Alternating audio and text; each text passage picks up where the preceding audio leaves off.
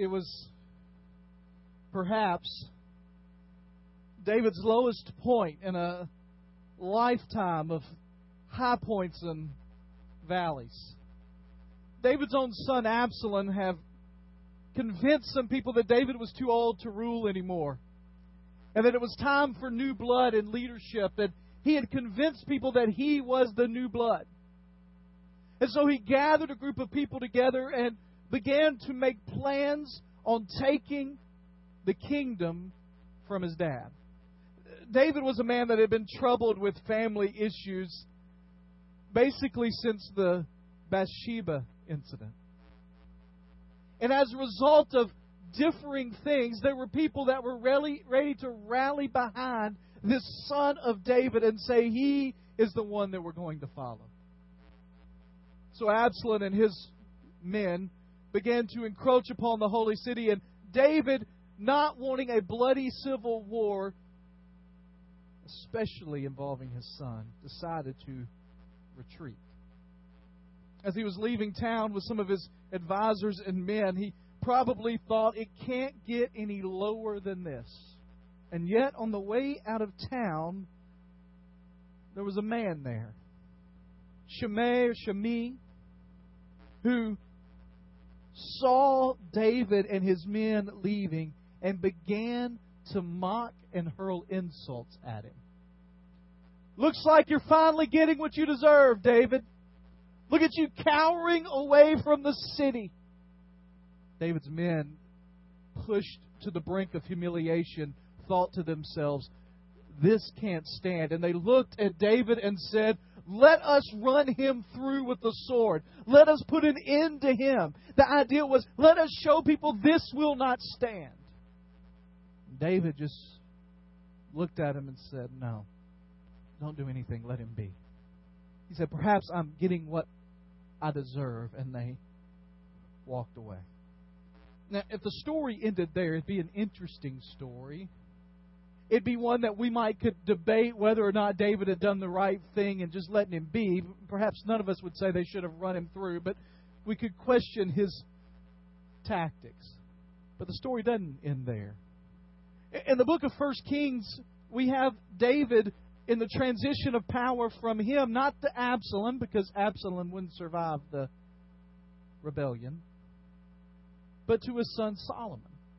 And in that transition, there's a moment when they are gathered around David, and he is literally on his deathbed. He is in his final hours, he's in his final moments, and there must be tons of things on the mind of David, but one is that man on the outskirts of town who was hurling insults at him. Look at the scripture with me he tells his gathered assembly, Keep an eye on Shimei, son of Gera, the Benjamite from Bahurim, who is with you. He uttered malicious curses against me the day I went to Mahanaim. But he came down to meet me at the Jordan River, and I swore to him by the Lord. It goes on to say this I will never kill you with the sword. Okay, that sounds all right. So don't let him go unpunished. For you are a wise man. You know how to deal with him to bring his gray head down to Sheol with blood. David, in his last hours, reveals to us that in spite of all of these things that have happened in life, he had held on to the resentment of this man who had hurled insults at him. Now, last week we began a series of sermons on life apps. And today I want to tell you we're not going to use David as a shining example of what we're going to talk about. One of the things I love about David is that he is completely human, right?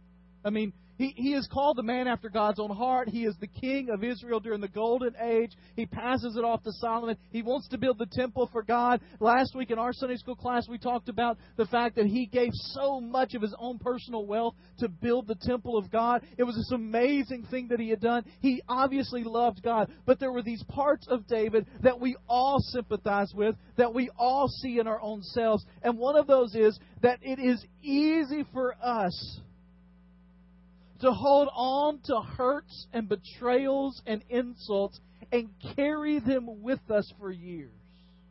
Now, if you remember last week, we talked about a, a, a particular verse of Scripture that's found in the book of James, and we're not going to be in James today. In fact, if you've got your Bibles, turn to 1 Corinthians 13, and we're going to look at one verse there. But I wanted to remind us of this verse in James that simply says, Do not merely listen to the word and so deceive yourselves. Do what it says. Do not merely listen to the word and so deceive yourselves. Do what it says. The idea behind that passage of Scripture and the uh, the full passage that we looked at last week is that if we just come and we hear the Word of God, if we read the Word of God, if we understand the Word of God, if we listen to the Word of God, and yet we don't do what it says, then we are deceiving ourselves into thinking that we are following the Lord. And this little phrase that we used that was at the end of the video that we used as our main point last week is simply this. When it comes to following the Lord, application is everything. Application is everything. And today, what I want to do is talk about one specific word. One word that we will talk about the ramifications of not doing, talk about how we can implement it, and talk about the benefits that come from it. It's a simple word. It's a word we've all used, we all know, some of us have practiced, and in some relationships have not. It's just the simply the word forgiveness. Today, the challenge that I'm going to give to you is to put into practice what you know to be true. To do what God's word says about forgiveness. Look at 1 Corinthians chapter 13. We've talked about it before. We've used this passage before. And we're going to look at one specific portion of the passage. This is 1 Corinthians chapter 13, verse 5. And remind you, this is not written to two people that are getting ready to get married, although it's used in that sense. It's written to a congregation of people that sometimes had issues getting along.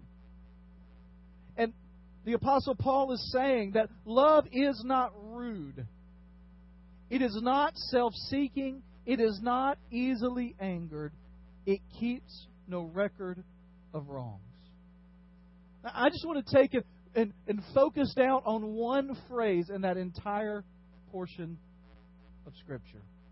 In that entire verse, I want to look at one phrase, and it is simply this phrase It keeps no record of wrongs. Now, the Bible tells us that. We know that to be true, but we live in a record keeping society. Did you know that practically everything you do is being tracked these days? I mean, where you are, what you watch on TV, you get on the computer, what you put on the internet, things you purchase, things you buy. I mentioned the uh, Apple iPhone last week and kind of the revolution that it was. And this week they announced some upgrades that are coming in some of the things they're doing. Not the phone itself, but the software behind it. And, and here's one of the things that they're able to do now and I can do this on my phone at the moment. Through their music buying service, I can now look and see any music I have ever purchased with them in the history of me buying music from them.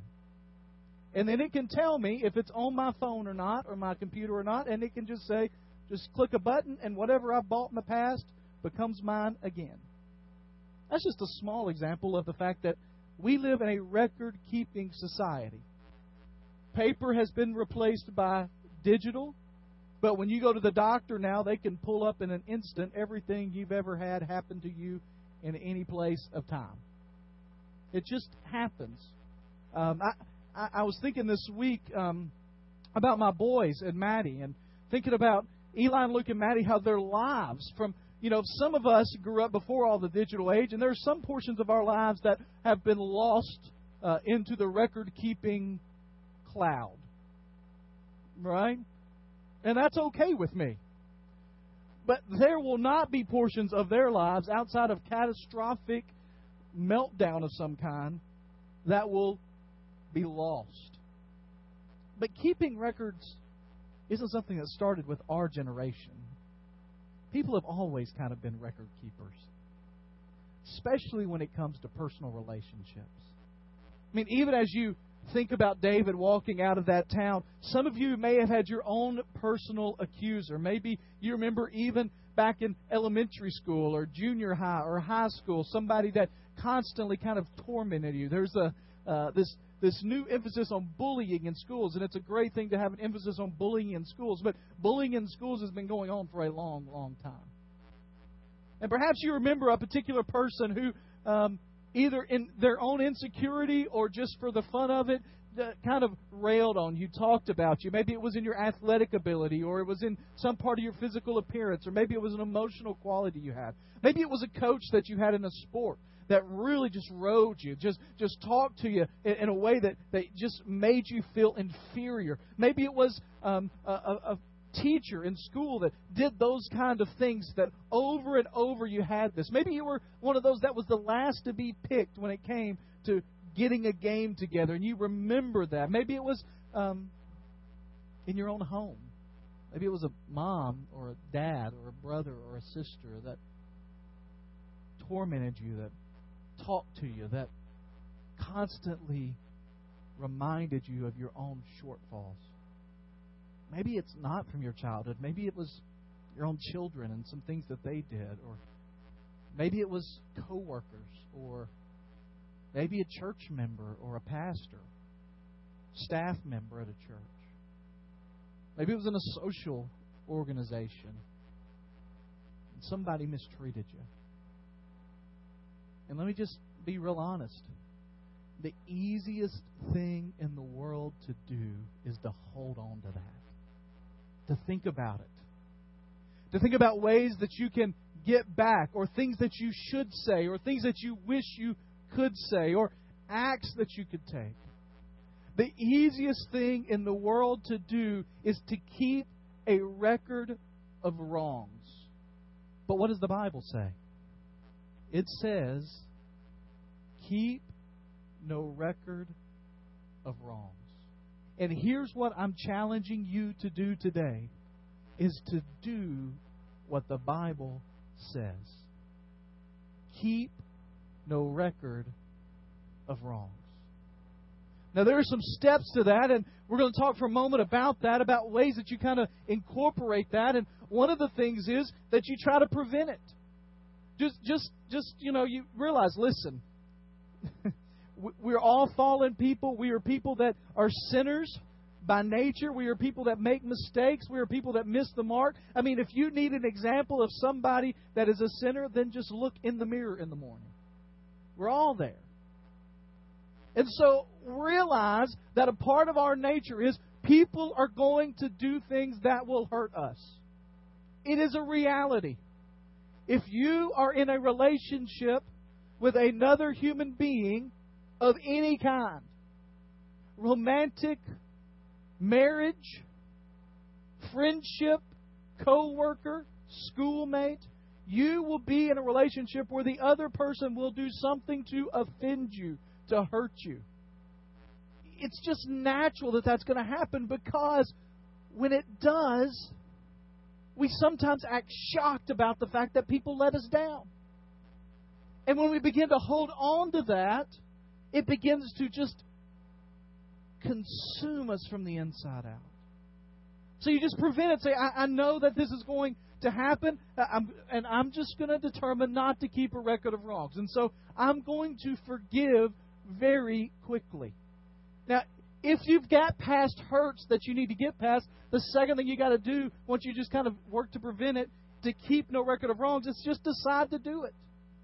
I heard this week about uh, Harry Emerson Fosdick, who remembers a conversation one morning around the breakfast table. And his dad, just kind of in the breakfast table, just kind of said, By the way, if Harry feels like it today, tell him to go out and mow the yard. And Harry thought, All right, that sounds like a good suggestion. And as his dad got up and began to walk out the door to go to work and go, Oh, and by the way, tell Harry he'd better feel like it today. Right? If he feels like it, do it. And by the way, feel like it. Well, forgiveness is kind of that way. If you feel like forgiving, do it. And Jesus says, by the way, feel like it. Feel like it. Now, he does that for uh, many reasons, but the main reason he does it is for you. When you don't forgive someone, it turns your life upside down. One pastor talked about um, going uh, to church and speaking one Sunday evening, and this couple came up to him afterwards and said, "We want you to know we don't normally come to this church, but we came here tonight because you were speaking." And he said, "Oh, okay. Go, do go to church more?" He goes, "Well, occasionally, but we used to go here. We don't go here anymore." Well, what happened? And they began to tell the story of how a deacon had offended them as a couple. And he said, the freshness of the story was as if it had happened last week. And he said, Well, tell me, when did this happen? And he said, It was about 10 years ago. And he said, You could tell for 10 years that moment had prevented them from growing in the Lord. I, I remember, a, a, and I've used this quote before, but I remember a few years ago now when uh, University of Tennessee football coach Phil Fulmer was let go. Phil Fulmer afterwards was interviewed, and this was a couple of months afterwards, and he somebody said, "Are you bitter about being let go?" And he says, "You know," he said, "being bitter against someone is like drinking poison and expecting someone else to die. It just begins to develop within you." it causes joylessness and vengefulness and a negative attitude. Resentment wells up. It destroys relationships. It destroys who you are. Bitterness comes up, and you are the casualty when you withhold forgiveness. So as a result, you've got to take the initiative. You've got to be the one that says, It's my job to keep no record of wrongs, and so I am going to release the offender. I'm going to say, Lord, I'm giving it to you, and I'm going to let you have it. And Lord, it is yours, and I'm going to release it unto you. And you focus on the future. Now, here's the thing forgiveness doesn't require that they accept it or that they change their behavior. So if you say, I've tried to forgive them before, they won't do anything differently. Well, that's not your concern. God has called you to keep no record of wrongs.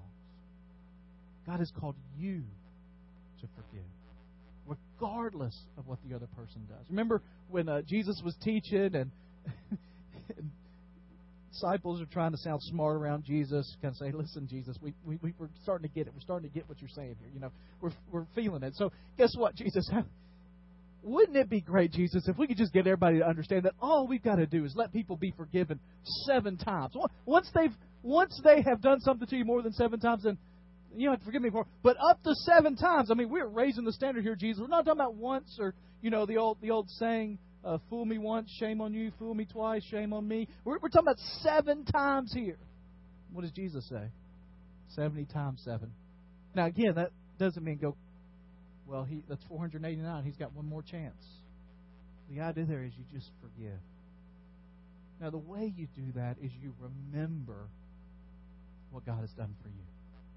The only way in your life you will ever have the strength to forgive is to remember the way God forgave you. This week, I uh, had the privilege of being a part of Vacation Bible School. I told Eli and Luke this year they just loved Bible school. You know, they both are at that age when they they love the music and they wanted the music in the car and they wanted to sing it when we got home and they they sing it as you know we're at the table and just one of the songs would come out and then this was a year that, that Eli, some things are beginning to click in his mind about Jesus, and, and a lot of things are happening. He's asking deeper questions, and it's really a neat VBS because we had a lot of kids um, that were just asking some deeper questions. And part of my responsibility in Vacation Bible School, I told you, Eli, one of the great things about being pastor is I get to go to Vacation Bible School every year. And I mean that. I love it. One of my responsibilities is that I get to be the Bible study teacher for the fifth and sixth grade something I want to do. I love to do. I love being around those kids. And during this week, one of the stories we talked about was the story of Jesus going to eat at the house of Simon the Pharisee. You remember that story? Jesus goes to eat at the house of Simon the Pharisee, and Simon the Pharisee is there. And, and the Bible makes these kind of weird statements at the end, but generally, when someone came to eat at someone's house, when there was a dinner party, that the first thing you did is when they walked in the door, you, you greeted them. And I, I told the kids, you know, we greet with a handshake or fist bump or maybe a hug, but in their society they greeted with a kiss on the cheek, to which all kids went, ew, right? So they do the kiss on the cheek, and they're like, even boys? I said, even boys, yes, that's what they did. And so Jesus walks in, and nobody greets him with a kiss on the cheek.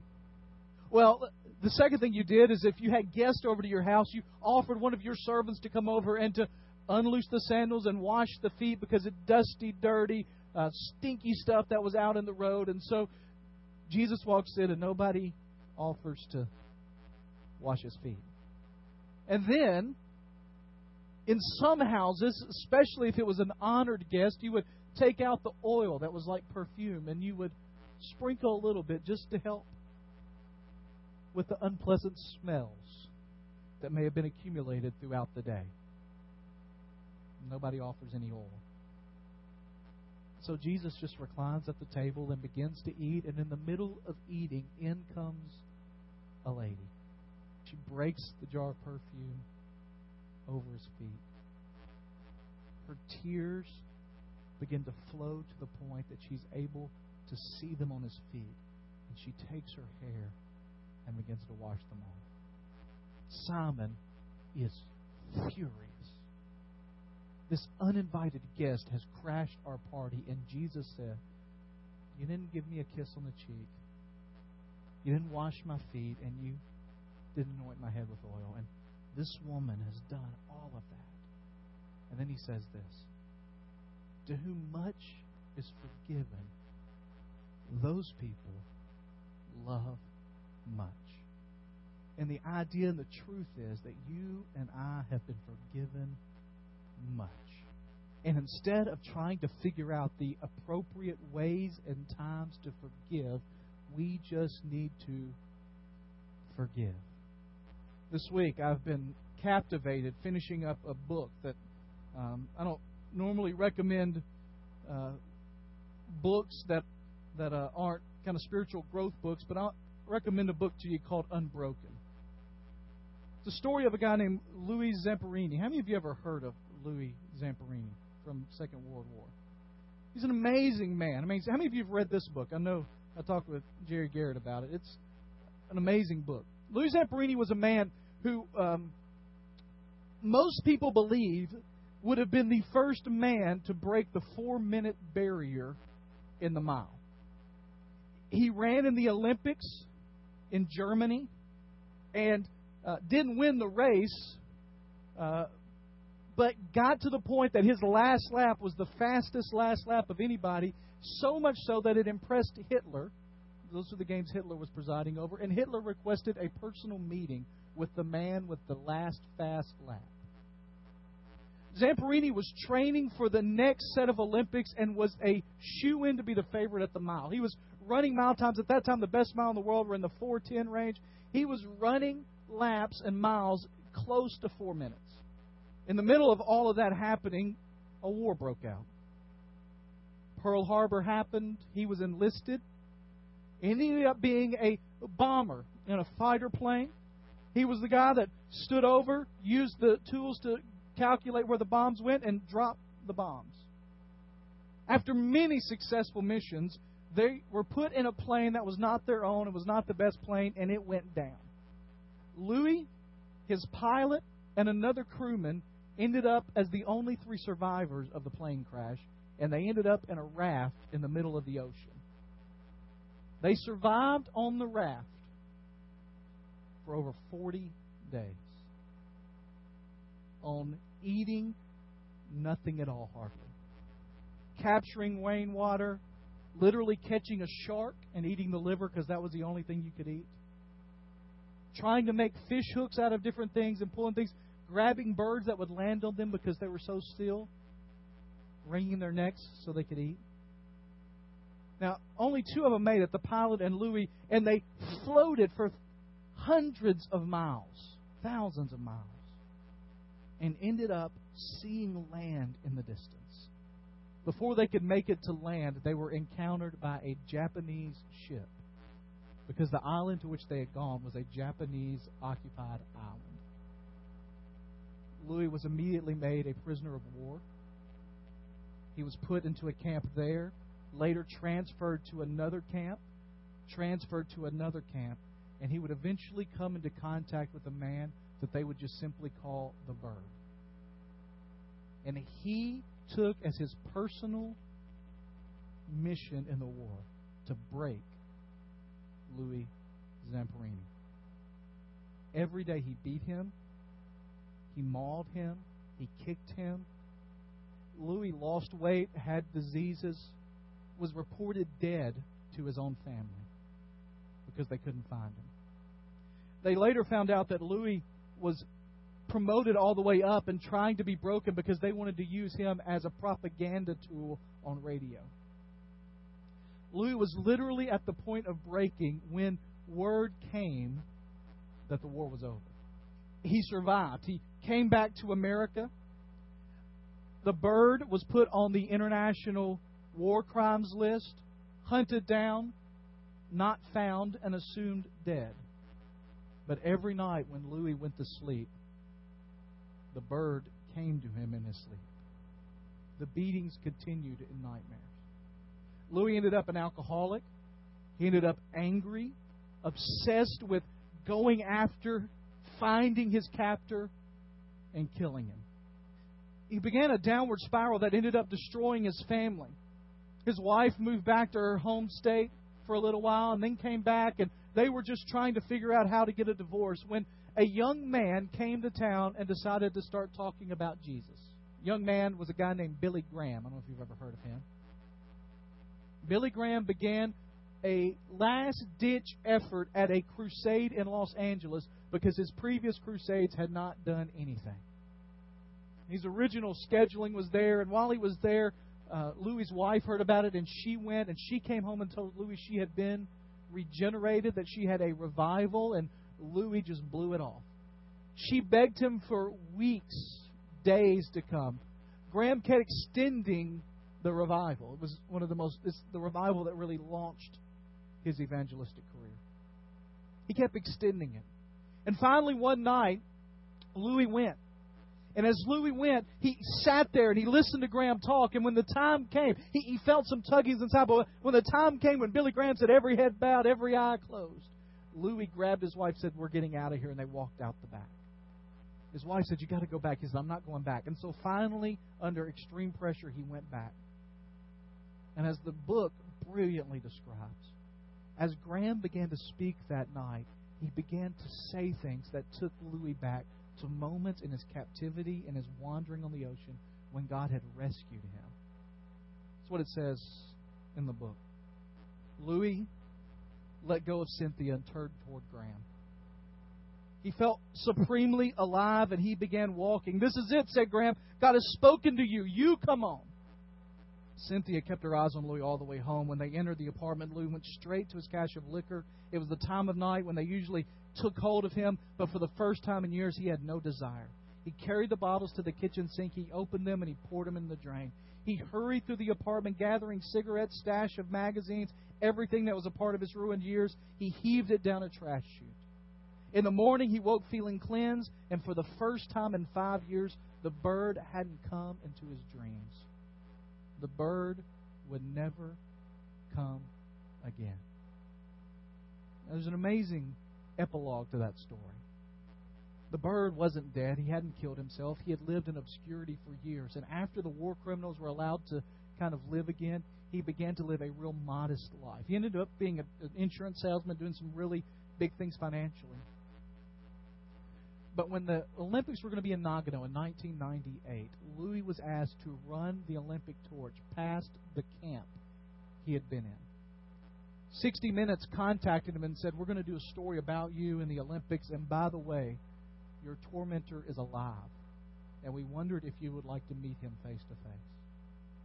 Louis agreed, the bird agreed, and the time came for all that to begin to happen. Eventually, when they got there, the tormentor didn't show up. But this is the letter Louis wrote to him as he was getting ready to meet him. To Mutsuhiro Watanabe. As a result of my prisoner of war experience under your unwarranted and unreasonable punishment, my post war life became a nightmare. It was not so much due to the pain and suffering as it was to the tension of stress and humiliation that caused me to hate with a vengeance. Under your discipline, my rights, not only as a prisoner of war, but as a human being, were stripped from me. It was a struggle to maintain enough dignity and hope to live until the war's end. The post war nightmares caused my life to crumble, but thanks to a confrontation with God through the evangelist Billy Graham, I committed my life to Christ. Love replaced the hate I had for you. Christ said, Forgive your enemies and pray for them. As you probably know, I returned to Japan in 1952 and was graciously allowed to address all the Japanese war criminals at Sugamo prison. I asked them about you and was told that you had probably committed harakiri, which is suicide, which I was sad to hear. At that moment, like the others, I also forgave you and now would hope that you would come to know Jesus. Now, here's the thing I don't know what in the world has happened to you. I don't know what people have done to you. I don't know what your family, your friends, your schoolmates, your co-workers, church members have done. But my guess is none of it really compares to that. And the point of all of this is this. The Bible says that if we're going to live a life dedicated to the Lord, then we will keep no record of wrongs, that we will forgive our enemies, that we will love them. My question is are you doing it?